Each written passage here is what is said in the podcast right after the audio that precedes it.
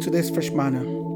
See beyond the natural. 2 Kings 6 16 to 18. Don't be afraid, Elisha answered.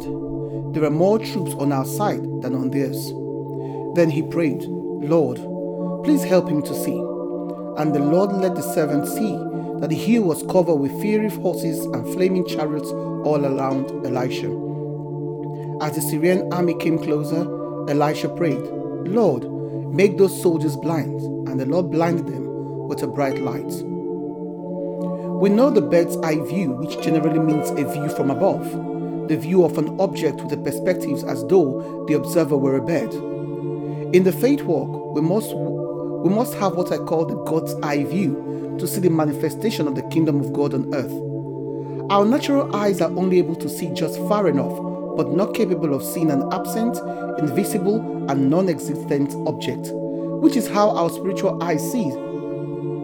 The Word of God is the ink that paints the picture that our spiritual eyes see, conveys to the physical eyes to materialize in the life we live, as stated in Psalm 119, verse 18. Open my eyes. The Word of God gives us insight beyond our abilities to see the wondrous things out of God's law. It's natural to see only with our eyes. After all, that's what they're meant for. But if we are to see the power and glory of God manifested mightily in our lives, we must also see beyond the natural.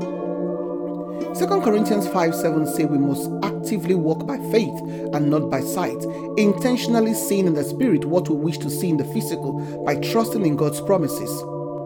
In prayer, we envision through the spiritual eyes what we're asking of God, whatever we ask, think, or imagine, according to Ephesians 2:20. Then God accomplishes what we see in the spiritual in our lives. What do you see? asked Jesus in Mark 8:23. It is what you see that you receive. Elisha's servant was gripped by fear when he saw the army surrounding them.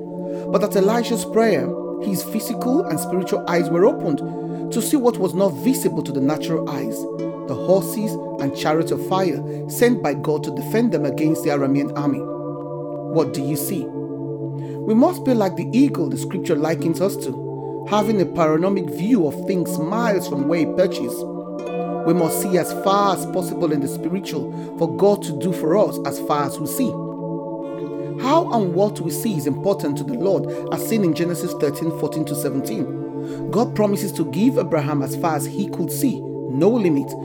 God will give you to what and how far you see. The natural sight is limited in what it can see, programmed to only see what is physically and humanly possible, such as problems and challenges like Peter did, even at the Lord's bidding in Matthew 14 28 to 30. Instead of seeing Jesus on the spiritual highway, Peter saw the water and waves, which created fear and doubt. Learn to see beyond the natural. The world says seeing is believing, but faith says believing is seeing, like Thomas in John 20 24 to 28. But rather, be the ones Jesus referred to as blessed in verse 29 because they believe to see.